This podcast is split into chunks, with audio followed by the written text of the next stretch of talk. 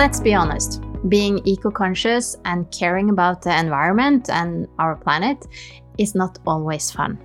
I don't think so, and I believe you don't think so either.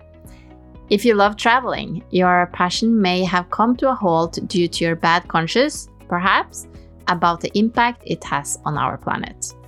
And if you're a parent who wants to raise open minded, compassionate global citizens who get to explore the wonders of the world and learn about different cultures, you probably face multiple dilemmas every time you plan a new holiday or a trip.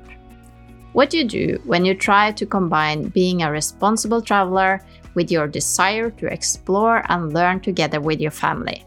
How do you find the resources? What do you think about? What do you prioritize? How do you choose transportation and accommodation? In today's episode, there is no guest. Instead, I would like to fill you in on my personal reasons for starting this podcast. And I will tell you about the, the story behind the name Roaming Roots and the specific event which made me go from thinking about starting this podcast to deciding that I can't not do this. You're listening to Roaming Roots, a podcast for parents and families who want to explore the world in a mindful and responsible way. My name is Veslemøy Klamnes Berge. I'm a sustainability advisor, geophysicist, futurist, and travel enthusiast. And First and foremost, I'm a mother. If you feel you're having many burning questions around this topic, I'm sure I have them as well. Through conversations with experts and from my own personal experiences, I will do my very best to provide you with tips and tricks and actionable advice. And my aim is to empower you and myself to explore the world leaving only positive footprints. So, Let's do this.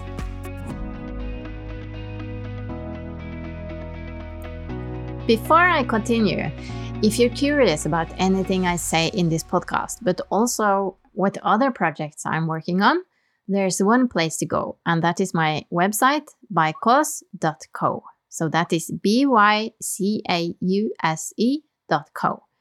There you can find everything you need related to a specific episode, perhaps, and you can also go check out my other podcast called Stories for the Future, where I talk to people like you and me who are changing the, their life and their career for a better future.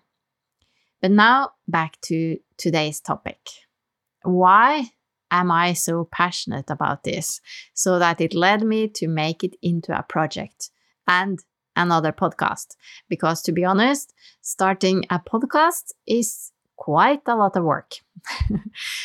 well, I love to travel. I grew up living quite a big chunk of my childhood abroad, and in that regard, we traveled a lot. And I have never go- grown tired of exploring new places and experiencing different people and different cultures. And I would say I enjoy every aspect of it from the planning process to spending time at the airport. And that is actually true. Sounds very strange, but sitting at the airport, especially when I've been tra- traveling alone, I really enjoy it. Looking at people, maybe do some work, having something to eat. I really like it and I miss it. But uh, so everything about traveling, like selecting where to stay, experiencing new types of food, new smells, encountering a new language, reading for newspapers, trying different types of ice cream at the supermarket, trying new uh, or seeing new types of animals, exotic animals, perhaps, if that's the case, and observing different ways of living, I would say. So, yes, I really, really enjoy it. However, my travels came to quite almost a stop in the year of 2019. And this was due to my sudden and overwhelming urgency about the climate emergency. And because of that, I, I found it almost impossible to continue traveling in the same way as before. Around this time, uh, as as far as I noticed, at least, flight shaming became a thing, and this growing number of people committed to completely abstaining from air travel. And then, of course, COVID nineteen hit, and suddenly traveling became almost inaccessible for most of us. But after COVID, and at, at least for the past year, I have been struggling with this feeling that my approach and many other people's approach to this issue isn't optimal. And one of the biggest reasons is that I I really don't like not being able to show my children the world and like letting them experience the same things or having the same feeling of a global society as I had as a kid.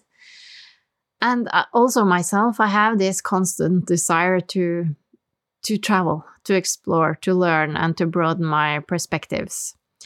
I strongly believe that getting to know people and places that are unfamiliar to us is crucial for our collective future. And I would say that recent global events have demonstrated that a lack of understanding and tolerance can lead to more polarization and more hostility. And I will get back to this specifically in a minute. I would say also, as a sustainability consultant uh, who's working on, on many different projects, both uh, related to this topic in particular, but also like sustainability in general, the dilemmas surrounding travel have are keep popping up in my professional life. And so together, like both for the private me and the professional me, I keep getting questions or asking myself questions like is it justifiable to fly for important important enough work related reasons? And now you can just follow along and see if you have the same questions. Maybe you don't but i i would guess you have some of them. Should we criticize the family who is going on their yearly trip to spain and at the same time cheer for the climate expert who's flying around the globe to give a talk does compensating for your flight emissions make it acceptable? And does it actually work? And what about the people working in travel and tourism? How can we address the potential loss of their source of income if we all stop traveling? And can responsible tourism actually protect nature and wildlife? How is that, really? How can you find the best ways to travel and stay sustainably? Is it also a either or question? Is it black or white? How far are we? And this is one of my top questions. How far are we from being able to fly in a sustainable way using new types of technology and uh, new types of fuel? How can you make your trip sustainable as sustainable as possible by making wise choices regarding food and consumption? So to sum it up, is it possible to enjoy all the benefits of traveling but not with all the heavy footprints? At least not as heavy as they are today. My hypothesis going into this project is that it is possible to explore the world in a way that adds value to local societies, people, and nature. And by making conscious choices about transportation, accommodation, food, and consumption, and by traveling for the right reasons, we can explore the world and help mend it at the same time. So I hope you will help me figure this out. And I have to say that I'm feeling quite positive after having done the four first episodes you know, when you dive into a, a, an, a topic which is unfamiliar to you, it's often like the more you learn, the more you realize that you don't know. so that's my feeling here as well. And that also means that I'm quite amazed by how many clever people are working in this and working to improve the ways that we are able to travel. So that makes me very optimistic. So, what particular event was it that made me go from thinking about this to doing it? It was sometime in November I decided to start digging into this space. And that might have seemed a bit strange since I have no background in hospitality, tourism, or transportation, or anything else related to travel, other than being a traveler myself. So, what was it that everyone talked about in November? Football, or soccer, as they would say in some parts of the world. So, this is obvious, isn't it? no, I guess not. But to be more precise, everybody talked about, or cho- chose not to talk about, the World Cup in football in Qatar. So, before I go on, I, I think I should just say that, just to be clear, that this is not, I'm not talking for or against anything that was being done before, during, or after that event by the host or by any other participants, because that's a different dis- discussion, I would say. But this is the thing. I I mentioned that I lived quite a big chunk of my, my childhood abroad, and that was in Qatar. And that was, as many other Norwegians, uh, with some connection to either oil and gas or fertilizers. And my connection was my father, an engineer in Norsk Hydro, and his reasons for being there was Norsk Hydro and fertilizers. So we stayed there, the whole family. My father and mother, my my brother and and I for 6 years and we had a fantastic time, I would say. I have only good memories from Qatar. A picture from a desert will trigger wonderful feelings and I would still prefer that to a snow covered mountain, which is not very practical since I'm living in Norway. And I have great memories of people, of food, nature, culture, and so many other things. And of course, I was living as a like a um, what do you call it? Expat? Abroad and a very privileged life. And that i have to take into account. But but still. So i was actually visiting Qatar with my husband and our then one year old son. The, the exact day that they announced that the host for the World Cup in 2022, which seemed like a very long time away at that point. Um, so on that exact, exact day, we were there and we celebrated with the people in the streets or we we drove in a car and we saw all the people hanging out from the from their cars and cheering and being so happy. And i remember thinking that oh that will be a great opportunity to go back in 12 years and our son uh, and perhaps other children will be older. And what a great opportunity for them to see this this country and also for the world to get to know this country better. As you might suspect, we did not go back. and if the world got to know the country better, it was based on a very one sided and negative presentation of it. At least in my part of the world, the criticism was massive and on so, so many levels. And again, I'm not saying that the criticism was wrong, not at all, but it was at least it was very, very one sided. And to me, this was really sad. And that was just both knowing that the country I would still think of as my second home country in a way, that they are doing things which are so bad in the eyes of the rest of the world. And so that felt really, really sad. But also, since I had been looking forward to following following this event and seeing everything I like about this country being presented to the world. So no, it didn't feel good and I also have to say that it's like it's like hearing about somebody you know somebody talking about a person you know and saying things about that person that it doesn't fit with the person that you know. It was that kind of feeling. So there's this quote. I think I can't really remember how it goes or who said it, but it's something around like doing something good does not excuse the bad things that you've done, but a bad act does not negate the good things that you have done either. So it's this when we look at only the bad things, we kind of shut off.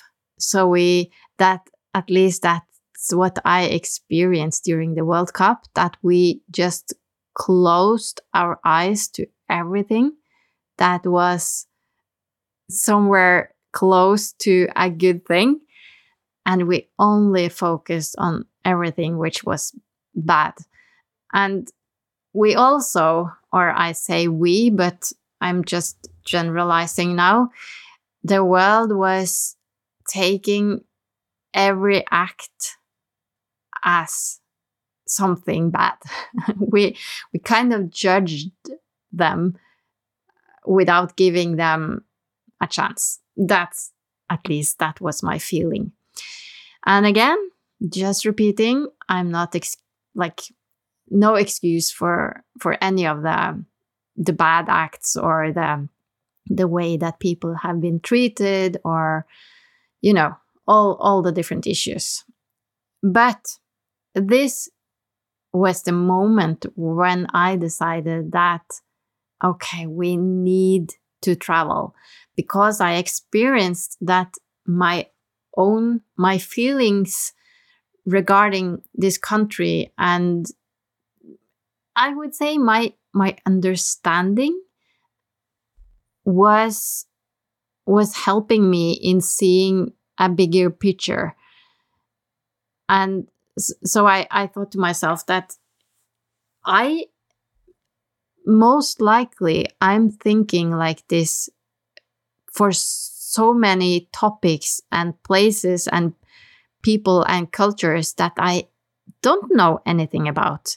And I'm not saying, of course, that we should travel to every corner of the world to get to know people and all different cultures, because there's there are actually many great ways today to learn about and get to know people from other cultures. But what I'm certain of is that like shutting off and just refusing to even look or listen, that is not the way. So I have actually a very good example uh, from a couple of years back. And that had to do with my knowledge of, or perhaps I should say, my lack of knowledge of South Africa. So I'm a climate reality leader. Uh, I don't have to go into what that is, but it has to do with with the climate, and uh, that means also that uh, being a climate reality leader, I can mentor uh, groups of people becoming climate reality leaders. So I was mentoring a group. This was the first online training um, for this program. So I was mentoring a group from South Africa. And so I think it was maybe during over a week or so, uh, we had multiple or daily sessions and group discussions and working together with different things. And going from my my knowledge about that country which was very very basic just what i learned in school and probably forgot to not of course not learning everything but i got to see what what uh, do people coming from South Africa ha have have to to um, deal with? What are their their challenges? What what are they especially good at? Uh, how is their society a lot better in some ways than the society that I'm living in, and the other way around? So it was really, really eye opening to to realize how little I knew and how my perception of the country and the people and everything changed. Not that it had been either very good or, or bad or in any direction, uh, but I just, it opened my eyes in so many ways. So it's the same way I think about all other regions that due to lack of information and knowledge and just understanding of a foreign culture, we tend to often, I don't know how to put that, but maybe sometimes we we sit up high on our moral horse and, and think that everything that we're doing is correct. And and it's so easy to judge and forgetting that people are brought up under very different circumstances and we have different challenges and different settings. So yes that's that's my point. And i this uh, this episode is a little bit hard to to record because i feel that i have to kind of weigh my words a little bit because the topic was really hot during during um, November December when this when the World Cup was going on and I even felt a little bit it was a little bit hard to talk about. It was one way to look at it and that was that. So that was the final drop I would say the reason why I decided to turn this into a project and to to create a podcast because that is one of the best ways I know of how to really dig deep into a topic. It's not the easiest one by far, but it's much more fun than to just sit down and read about it for yourself. So, that reason and put together with my my enthusiasm for travel and my need to figure out how I can travel at least more than I do today, but in a sustainable, responsible, mindful way. And now, finally, to the last part of this episode the reason I chose the name Roaming Roots. And I have to be honest, I had two great helpers. And the first one is my, my husband, and the, the second one is ChatGPT. So it is this combination, my husband and the fact that he had just started playing with ChatGPT. Personally, I think ChatGPT hit the nail on the head with this name. Because to me, roaming roots expresses exactly what I wanted it to. The name suggests that this is a podcast that is focused on exploring the world and our place in it while also promoting sustainability and a sense of global community. I want the podcast to focus on how travelers can gain a deeper understanding of the local customs and history of the places they visit, not just go there and tick off a bucket list. And also how this knowledge can help them connect with people from diverse backgrounds. So, exactly my main reason, the one I explained before. So there you have the, the roots part of the name. Another interpretation of roaming roots could be about connecting with fellow travelers and building a sense of community while you are on the road. I want to explore the ways in which travel can bring people together and how also technology can facilitate these connections. And I can assure you that we will talk about uh, both uh, virtual reality, augmented reality, and of course, AI later in in coming episodes. There is so much interesting happening around these things uh, these days and i'm sure you have noticed especially around ai so there you have it. This is why i couldn't resist digging into sustainable travel and the future of responsible travel and tourism. So let's just see where it goes. So far, everything I'm learning is very interesting to me, at least, and I hope you will let me know if it's interesting to you as well. And if there are specific topics you would like me to cover, just let me know either on uh, on my website, on LinkedIn or Instagram or wherever you you feel is the best place. You can also follow along as I build up my resource library, the place where I put everything, all the tools, interesting people, books, podcasts, and so on, that can help us travel in a better way. And you can find that at bycause.co slash resources. So that is again B-Y-C-A-U-S-E dot co slash resources.